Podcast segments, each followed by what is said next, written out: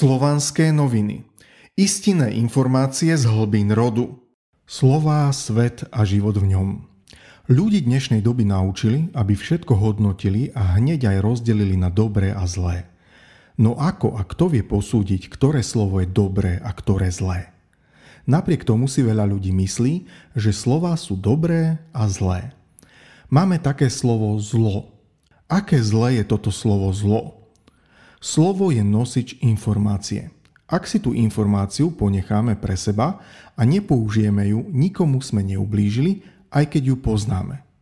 Takto treba pracovať so slovami. Je dobré ich poznať, no ešte lepšie je, ak ich vieme správne používať. Tak je to aj so skutkami.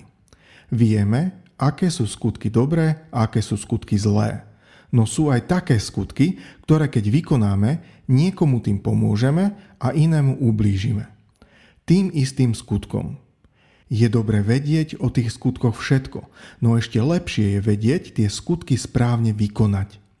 Správne vykonať v tom správnom čase. Hovorí sa, že zlí ľudia sú šikovnejší, rýchlejší, pretože zvyčajne tých dobrých v materiálnom svete predbehli, prelstili, oklamali, povyhrávali nad nimi rôzne súboje a situácie.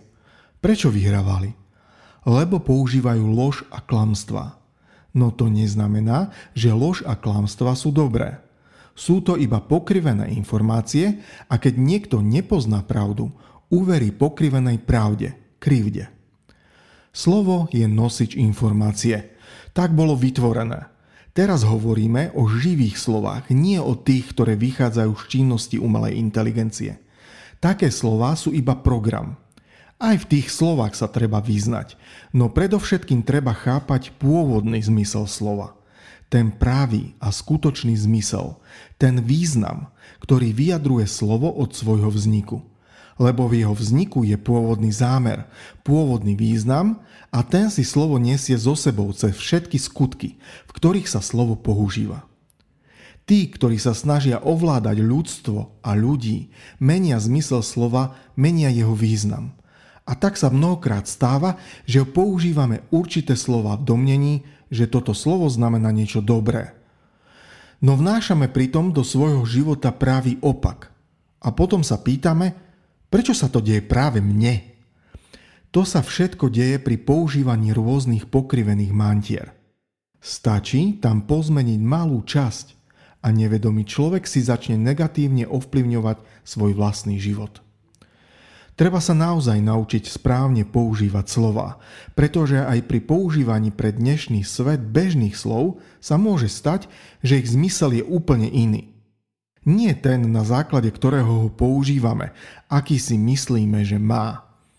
A keďže človek mnohokrát koná na podvedomej úrovni, nie je sa čo čudovať, že mnohé skutky ľudí akoby odporovali ich vlastným slovám. Slová možno áno, ale nie pôvodnému významu slov. Tam je to v zhode. Je to preto, lebo chápanie slov je vykoľajné.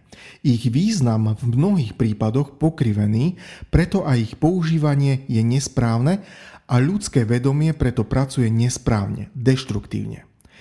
Každý človek zodpovedá sám za seba a za svoje skutky. Čím citlivejšie vníma komunikáciu cez slova, tým dôstojnejšie koná. Mnoho prebudených už komunikuje na vyššej úrovni komunikácie a slovná komunikácia je už iba potvrdením toho, či sme to správne pochopili. V tomto prípade konanie je už ponímané ako tvorenie. A tak by to malo byť. Každý človek musí začať chápať, že čokoľvek hovorí a čokoľvek vykonáva, je to tvorenie. Tvorí. A tvorenie začína na úrovni myšlienok a predstav. To je projektovanie. Potom na úrovni slov, to je dohoda a zmluva. A na záver sú skutky, činnosť, to je budovanie, tvorenie. Toto je pôvodný svet a život v ňom, pre vedomých aj pre nevedomých ľudí.